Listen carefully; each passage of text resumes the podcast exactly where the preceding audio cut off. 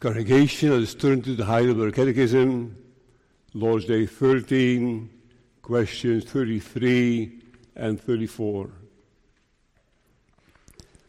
Why is Christ called the only begotten Son of God? Since we are also the children of God.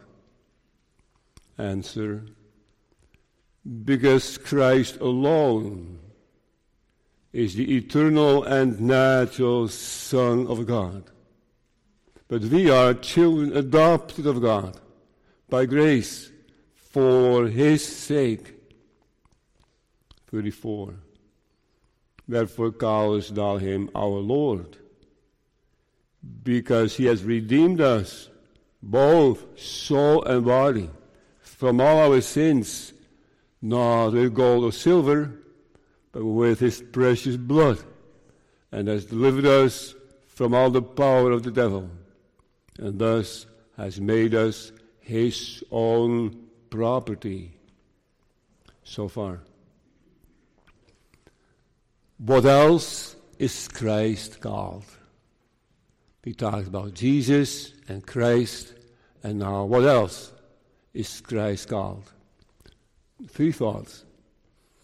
Why is he called the only begotten Son? Any idea, children, what it means? That the Lord Jesus is the only begotten Son of God? Is that a difficult word, begotten? Secondly, why are believers called his adopted children? Is God really adopting children? Is adoption okay with the Lord? Does he adopt himself? People in his family? In third place, why is he called Lord? Jesus Christ, the only begotten Son of God, our Lord, has that different meaning? That he's the Lord? What else is Christ called? Why is he called the only begotten Son? Why are believers called his adopted children, and why is he called Lord? Congregation, just a reminder, the, the Heidelberg Catechism is written for young people. So it answers, questions and answers make it easier to concentrate and to make it more digestible for young people. So us hope also tonight that children listen that it would not be too difficult for them, as the Heidelberg Catechism wants them to understand. So now we talk about tonight. It is about the 12 articles of faith. Have you heard of that? The 12 articles, the Apostolicum, beginning with I believe in God the Father Almighty, maker of heaven and earth, and in Jesus Christ, his only begotten Son, our Lord. That is what we're talking about. The second article of the twelve. Why do we say that? Why is it important? Well, that is what true faith is about. Faith believes in something. Believing is not something, a feeling. Believing is a knowing and a trusting in the truth and being led by the Lord. And it's put in words. So the Lord wants to teach us. And that's why He has names so also teaching tonight about the Lord Jesus, that he is the only begotten Son of God, that God's people are adopted children, and he is Lord. It's important enough for true saving faith. Because faith, how, how do you think faith comes? Faith is by hearing. And hearing by the word of God. So first the word, then the hearing, then faith. And what is the purpose of saving faith? But is the purpose of saving people from their sins so that they can go to heaven? No. The real purpose is, as you have seen this morning, God's glory. God's glory. So that the Lord is honored and glorified by it. Also, tonight we hope. So, tonight, two expressions.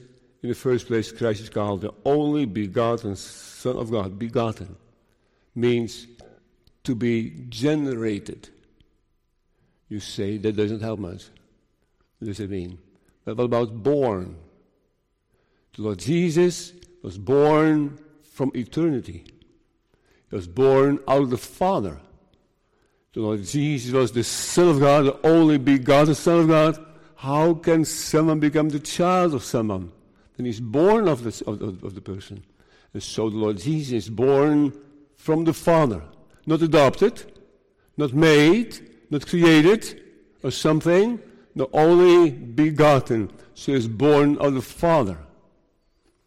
The Muslims ridicule this. They say that's awful.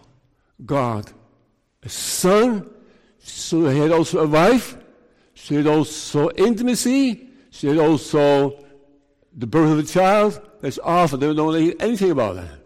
It offends them. But the Lord has revealed himself that way in, in the Bible. We read that the Lord God is the God who has begotten, has been begotten. The, the, the Lord Jesus has been begotten from the Father, born in eternity. Not in his human nature, of course. In his human nature, the Lord Jesus born in Bethlehem from Mary, not by Joseph, from Mary. That is his nature, his human nature. We are talking about the divine nature. So Jesus is God, right? He's also man. As man is born from Mary, as God, as Lord Jesus, he's born from the Father in eternity. You say, where is it in the Bible? Because you'd like to know it from the, from the Bible itself, right? Well, what about Psalm 2, verse 7?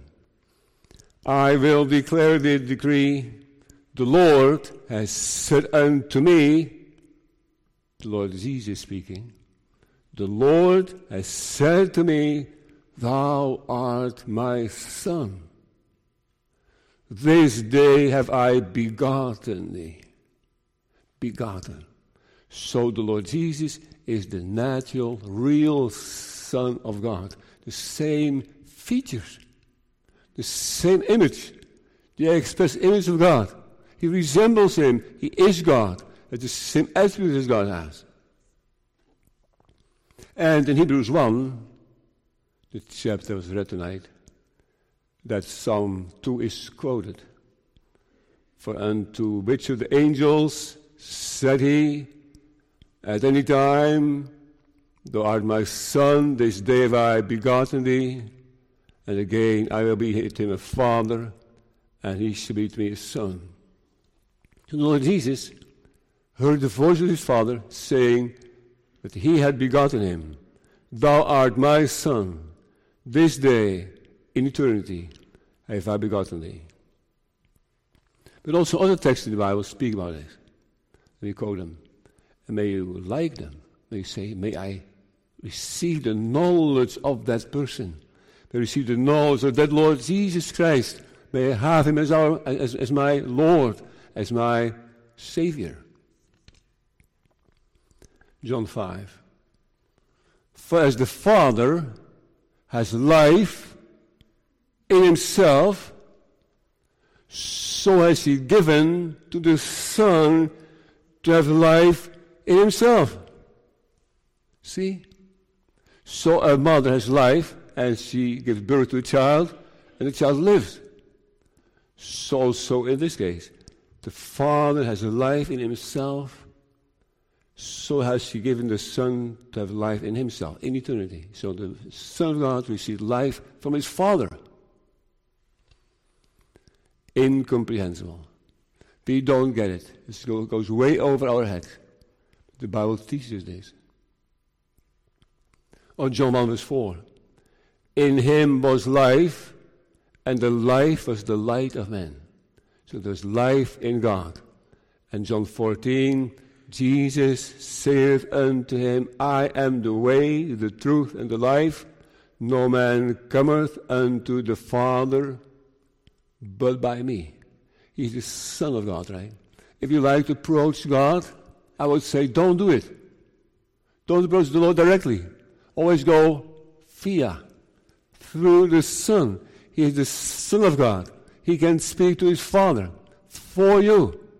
Don't do it directly. God is a consuming fire. You need a mediator. You need someone in between, in between God and us.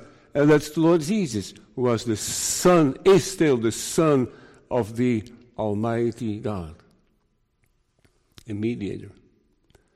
We read in the Bible that the Lord Jesus prayed to his Father.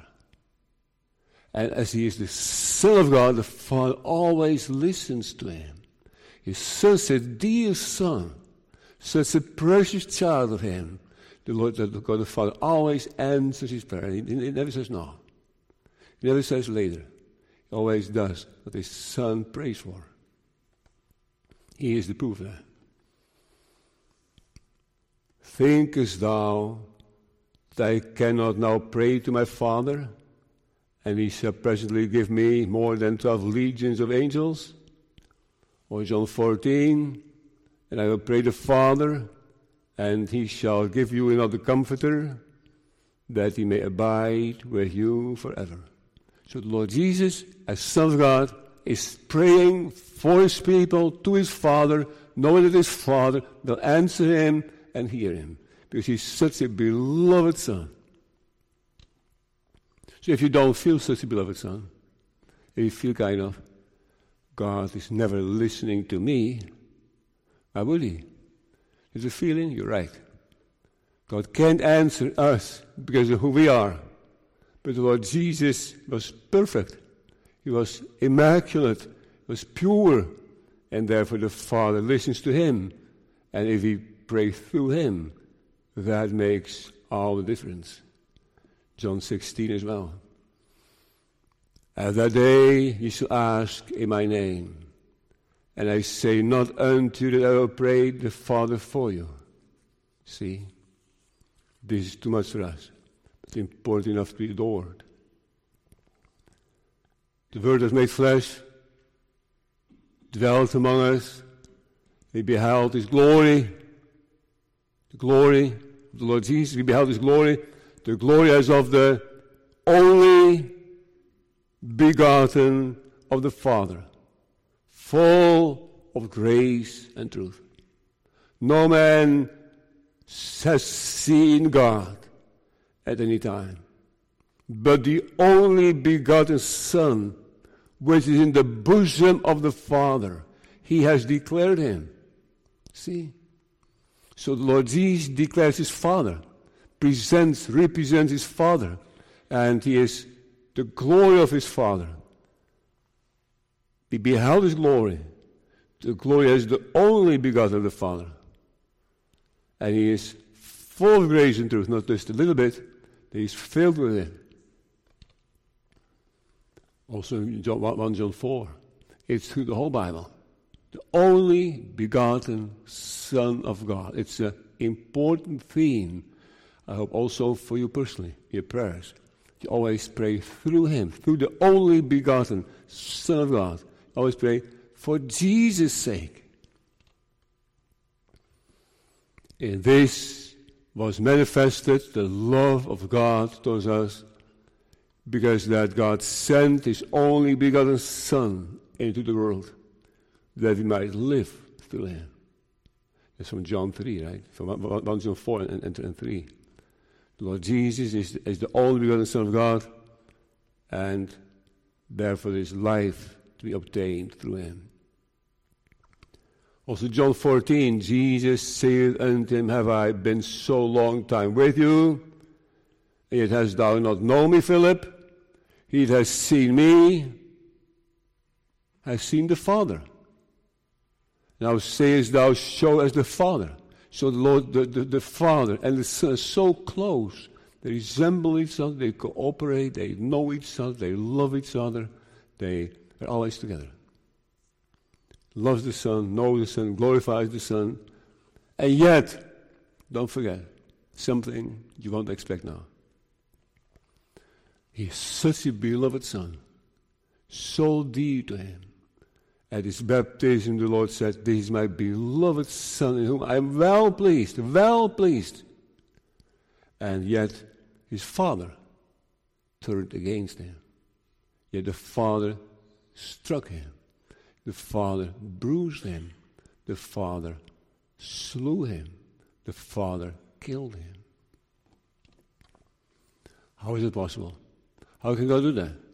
Can God the Father be so hard on his Son, was so beloved, the only begotten Son of God? He always hears him by being so hard on him then on the cross. That is because of the love of God for his church. So the church received life, and Christ has give me death. Give me the reward of, the reward of sin, and let my people go. Therefore, God's people go because it only begotten Son of God. He took all the wrath of God in. He absorbed it, and He's the Savior. Perfect, yet bruised, slain by the Father, His Father, His dear Father. What a pain. He loved His Father, and yet He could not save Father anymore on the cross. He said, My God, my God, why hast thou forsaken me? Do we know something of this God, of, the, of this Savior, of this Son of God? Do we glorify Him? Do we flee unto Him? Do we pray to Him? You may pray to God in general. You also pray to the Lord Jesus specifically, to the only begotten Son of God. Maybe you can do that tonight. You pray in particular to the Son of God and say, Lord Jesus, I've heard tonight that thou art the only begotten Son of God who can speak to the Father for us. Oh, pray to him, Son of David, deliver me from the sweet doctrine, the doctrine of eternal generation the Son, the Son, of the, son, the Son being so intimate to the Father. Many are not interested in this. Many don't care. Only because, only begotten Son, whatever. I don't think that has, makes any sense. And just let it go. They don't even think about it. They don't only, only hear about it. Not only outside the church, also in liberal evangelical, evangelical circles. They say, let's not talk about the divinity of Jesus. It was just an example. He was just an adopted person. He was a good person. He was a Gandhi. He was something, someone as an example we have, need, need to follow. For the rest, I just let it go.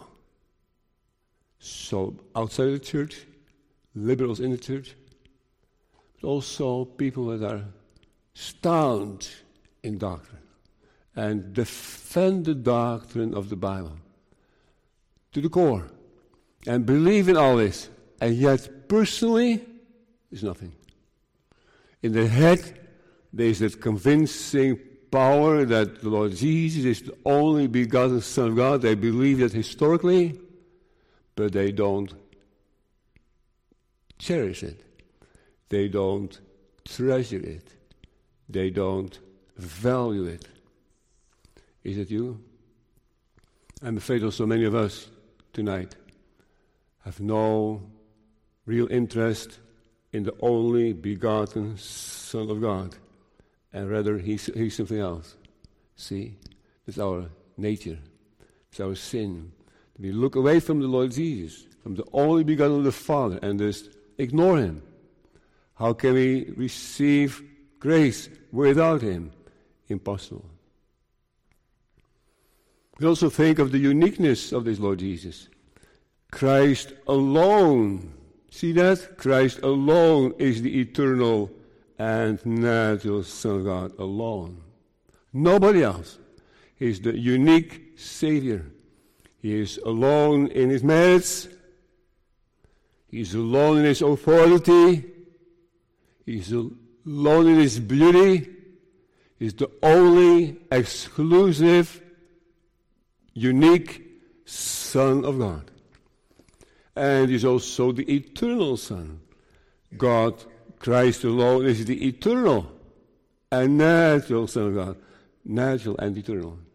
Eternal in the sense that He is from eternity to eternity, but also that He has also all the same attributes as His Father.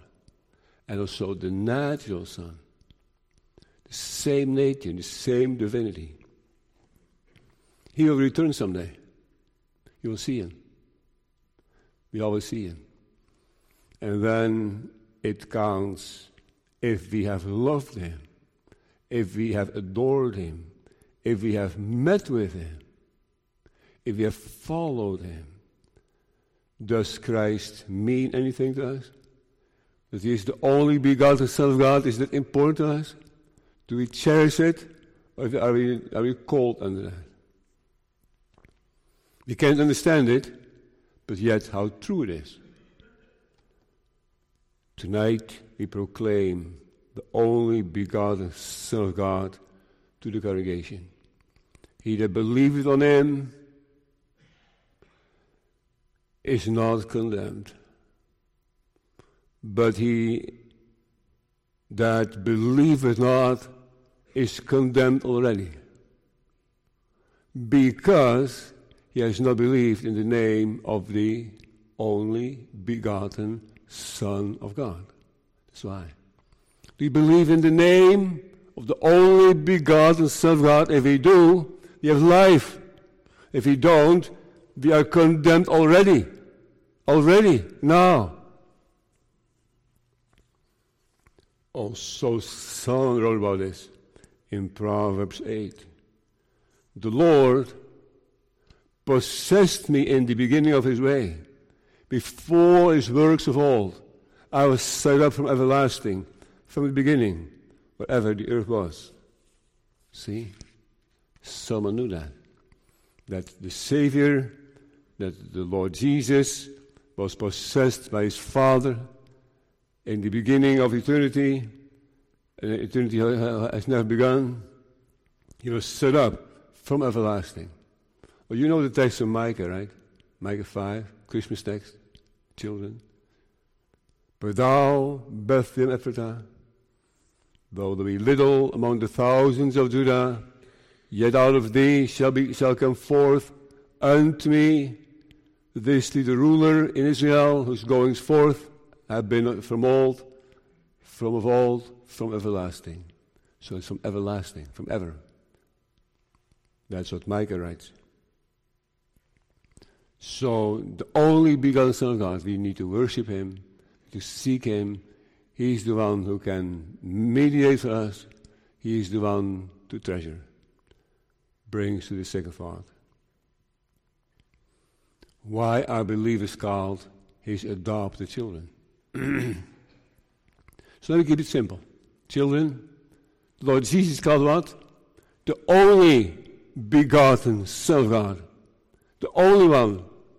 You have a question now, right? Say, Minister, how can it be? If he's the only begotten Son of God, then the Father has only one, one child.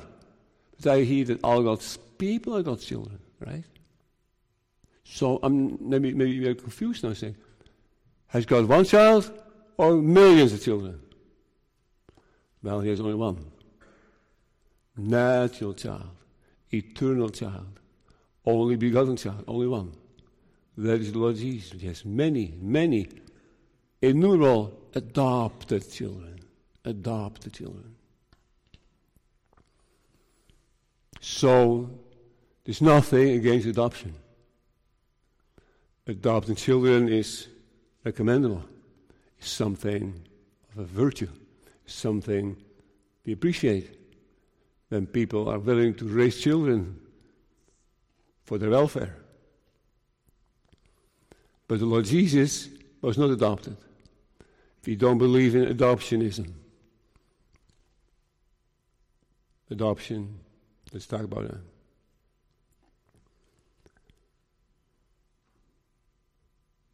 Only one eternal Son, many adopted children. Adoption can be bad. So the Lord Jesus adopted his children. But you have to realize the Lord did not begin to think about adoption after Adam and Eve sinned. You know, Adam and Eve sinned, right? They disconnect from the Lord. They're not God's people anymore. And the Lord, after that, started to think about adoption? No. Way earlier.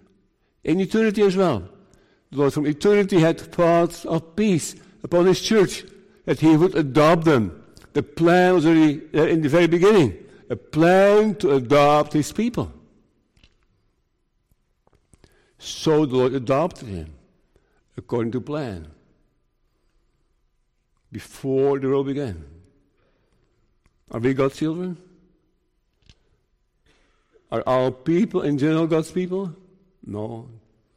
By nature, we are children of wrath, children of the devil, children of the lie. But are we a child of the Father of lights, we, or are we a child of the Father of lies? How can we become a child of God? By faith through Christ's sake. But the adoption is from eternity. I'll read for you a piece from Ephesians 1. And ask you a question to answer three questions about adoption. Who is adopting? How is adopting? And what is the purpose of adopting? Or from, through, unto. Here's the text. Ephesians 1 verse 4 through 6. According as he has chosen us in him before the foundation of the world, that we should be holy and without blame before him in love, having predestinated us unto the adoption of children. By Jesus Christ to himself according to the good pleasure of his will to the praise of the glory of his grace wherein he has been made accepted in the beloved. See that he has chosen the church. He has chosen them unto adoption. The Lord has not only, not only chosen His people to forgive them and to bring them to heaven and to be good to them and to be kind with them and to be patient with them. No, He has chosen them to adopt them. It is an election into adoption. Chosen in Him in Christ. The Lord can even not elect His people outside of Christ. Even election is an election in Christ. See that? Chosen in Him before the foundation of the world. And the purpose is that He should be holy and without blame before Him in love. Should be love, having predestinated us unto the adoption of children by Jesus Christ to Himself What's the purpose? What's the unto? To the praise of the glory of His grace. His grace is so glorious, such a glorious grace, that we must praise it. The, the praise, the glory of the grace. Let us think this through and compare this with the adoption of people.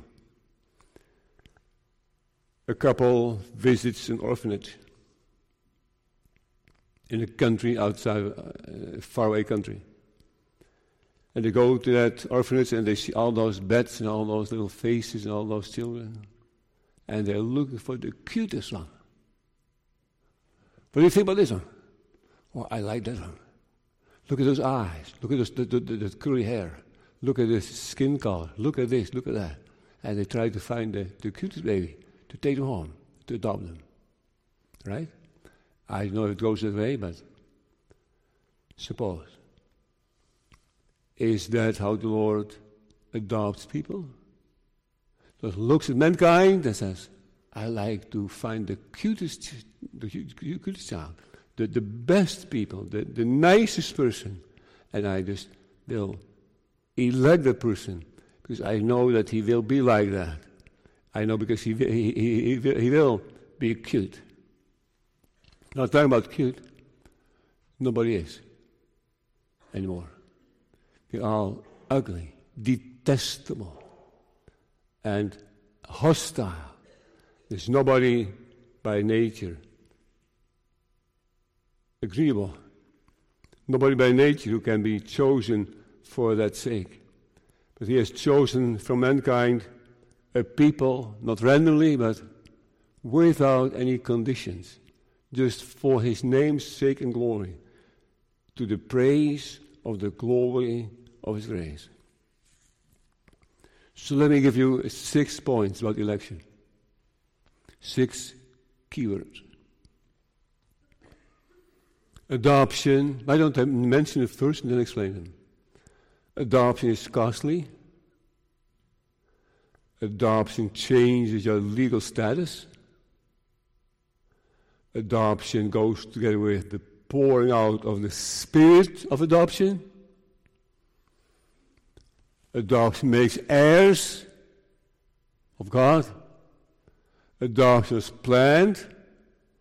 Adoption is from very bad situations, often. So, adoption is costly. The flights, the traveling, the hotels, the legal fees, it's immense. It's expensive. Ten thousands of dollars. Adoption is costly. But about the adoption of the Lord Jesus? I mean, the adoption of God's people. That's costly. It costs so much. It costs the blood of the Lord Jesus. He had to, he had to pay with his life for that. To adopt his children, that does not go easily. No, a payment has to be made, has to be done orderly and legally. And so the Lord Jesus gave his life so the church is adopted by the Father in Him. Adoption changes the legal status of people.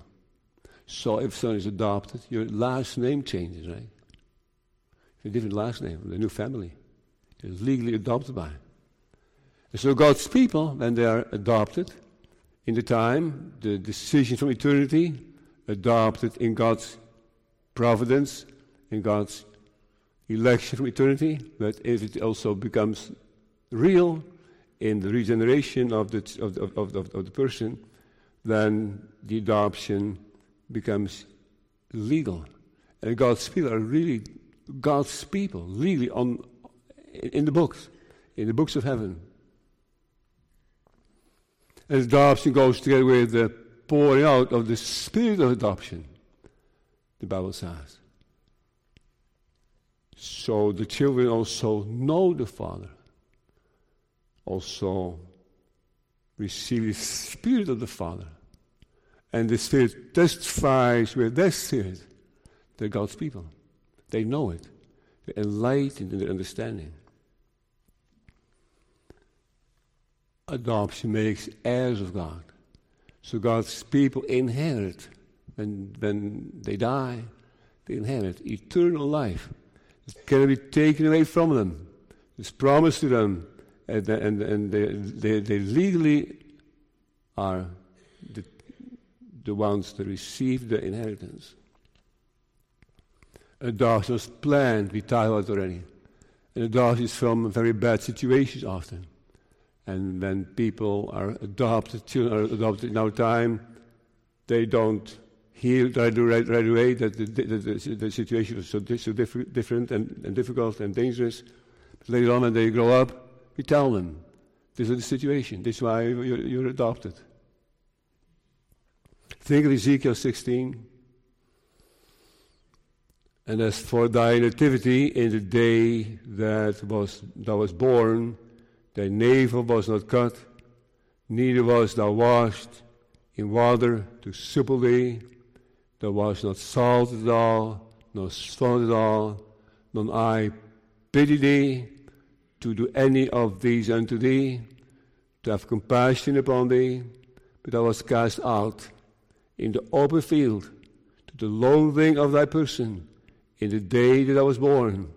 When I passed by thee, I saw thee, polluted in thine own blood. I said unto thee, when thou wast in thy blood, live. Yea, I said unto thee, when thou wast in thy blood, live. So the Lord sees a person, his chosen people, in the time of regeneration, and he makes them alive. So he, he makes them to walk in the truth. You know, parents are happy and the children walk in the Lord's ways, right? I have no greater joy than to hear that my children walk in truth. It's also true for the Lord. He has a real desire, and he, he loves it, and he sees his people, his adopted people, walking in the truth and obeying him. I cannot find the proper word for that. But the Lord is kind of proud of his people. His people. He changes them he gives them the spirit of adoption. He draws them, the Holy Spirit. He also disciplines them. Have you forgotten the exhortation which speaketh unto you as unto children? My son, despise not thou the chastening of the Lord, nor faint when thou art rebuked of him. The Lord is doing it for the best of his people. But by nature, we are not God's people. Ephesians 2, among whom also we all had our conversation in times past, in the lust of flesh, fulfilling the desires of the flesh and of the mind, and were by nature the children of wrath, even as others. So by, by nature not adopted, by nature on our own account. But by faith things change. Galatians 3:26 for ye are all the children of God by faith in Christ Jesus. So through Christ Jesus and through believing in Him, people become God's people. The Spirit itself bear witness with our spirit that we are the children of God. Because the creature itself also shall be delivered from the bondage of corruption into the glorious liberty of the children of God. Glorious liberty of the children of God. So faith is important, right? Let's go into that. Faith. It says in Galatians 4 My little children, of whom I travail in birth again, until Christ be formed in you. So Christ is formed in the, in, in, in the mind of God's people. So they become Christians for, in, for, for, that, for, for, that reason. By faith, they become children of God through the power of the Holy Spirit. It is not stunning to be a child of God. Nothing can separate us anymore from the love of God. If you are accepted in the beloved, let me say to them that are down tonight God can accept you as you are. You don't have to qualify for adoption. It's free. It's God doing it for His glory. As many as received Him, received Him. That's, that's all. Receiving Him. But as many as received Him, to them gave He the power, the authority, the status to become the sons of God even to them, namely to them that believe on his name. Believing on his name is the condition the Lord has for his people, and he works that condition himself.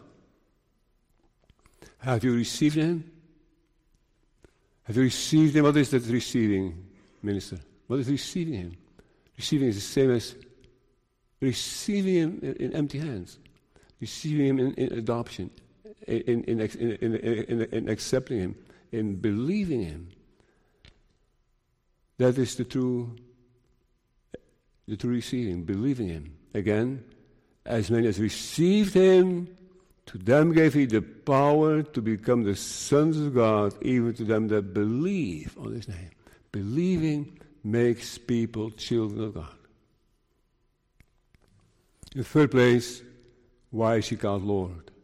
Let's have a look again at question 34. Wherefore callest thou him our Lord? Because he has redeemed us, both soul and body, from all our sins.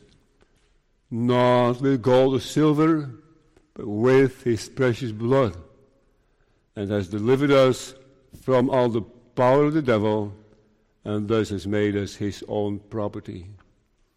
Why is he called Lord? Let me ask a question. Serious question. Who is your Lord? Who is the one you follow? Who is the one you respect? Who is the one you love?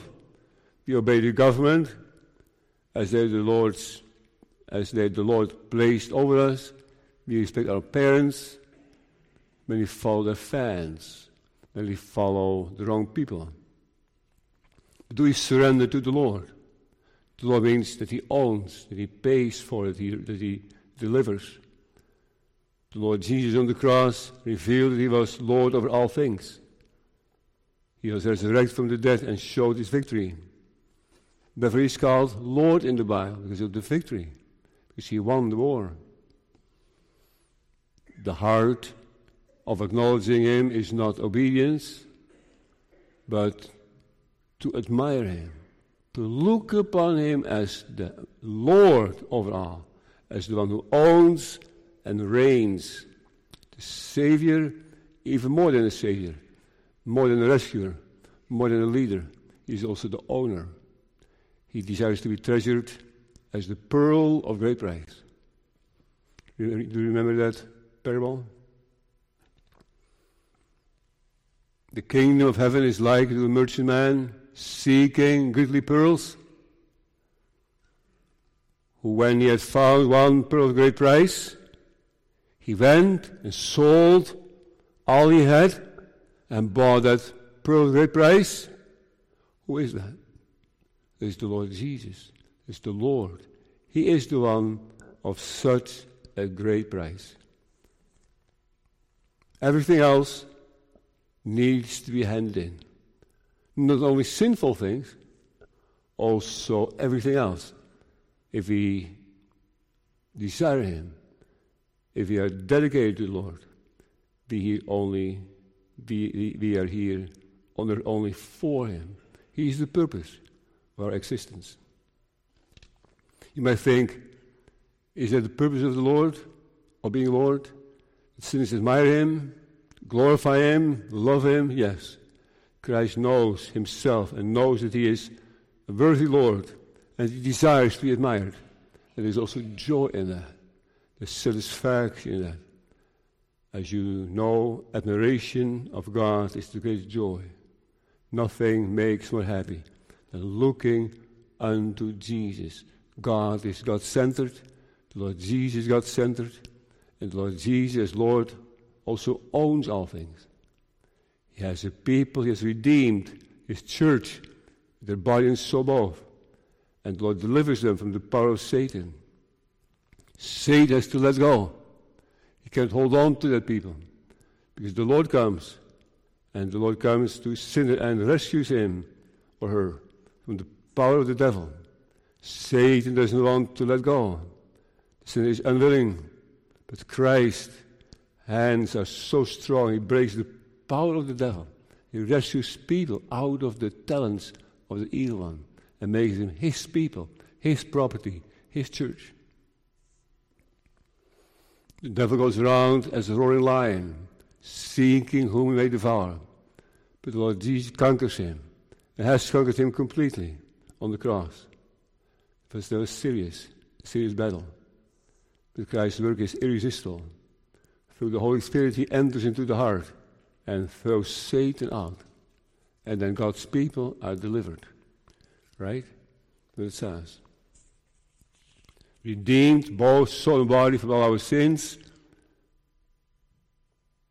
and has made his property, and delivered us from all the power of the devil. Lord Jesus has paid for that, the sins of his people. Did Christ pay? Was he so rich? Did he have so much gold and silver? No. Lord Jesus paid with his blood, right? You know that. He did not run, run out of money. He never can.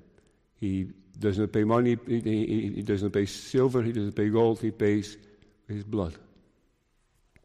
No, not with blood only, with all his blood. What does it mean? What happens if you have no blood left? He's died. It means. Lord Jesus died. He gave all his blood. With his precious blood. What happens if people, if, people run out of money? They cannot continue, right? But Lord Jesus has given everything, given this sacrifice. And the sacrifice of the Lord Jesus completely sufficient for the expiation of the sins of the whole world. If all people would have been elected, that's not so. Not everyone is elected, elect. But if all people would have been, would have been supposed, all people have been chosen for salvation. The Lord Jesus didn't have to pay more. He couldn't pay more. Suppose you have saved money for years. After school, you went to work. Year after year, you had a large, large amount of money. And you, and you bought a quad, or a motorcycle, or a car, or something else expensive. And then a couple of months later, you crash it. All the money you worked so hard for is all gone, all wasted, right? And you feel so sorry. All those years that you worked so hard, it's all for nothing. Is that happening to the Lord Jesus? Did he pay the price? That he loses people? No. He pays the price and he holds on to people. They cannot lose that salvation. The Lord Jesus is holding it for them. He has delivered them from the power of Satan, has paid the price. And nobody can plug them out of his hands. Do you belong to that people? Are you his property? The says he did, right? And thus has made us his own property. If you have paid so much for that property, you're so cautious that you don't that you won't lose it. And so the Lord Jesus pays such a high price, he will make sure that he does not lose any of his people. He guarantees that. Are there times with lively faith? Are there times that you treasure this, this Lord? That you know something of Him? Has He made room in your heart for Him? For the curious, for the Lord? If that's the case, you're well off. If you miss that, then you miss everything. Titus 2, verse 14. Who gave Himself for us as a church. He gave Himself for us that He might redeem us, purchase, redeem us from all iniquity, and purify us unto Himself a peculiar people, zealous of good works. See? The Lord Jesus has given himself a reason. And the Lord Jesus has paid for the iniquity and purified him for himself, for his own property. The points also to Lord's Day 1, right? Of the only comfort. Also speaks of that owning. Let me quote it for you the, the first Sunday. But the only comfort is. What is that only comfort in life and death? That every body and soul, both life and death, I am not my own. See that? My own. But belong unto my faithful Savior Jesus Christ, who with his precious blood has fully satisfied for all my sins and delivered me from the power of the devil.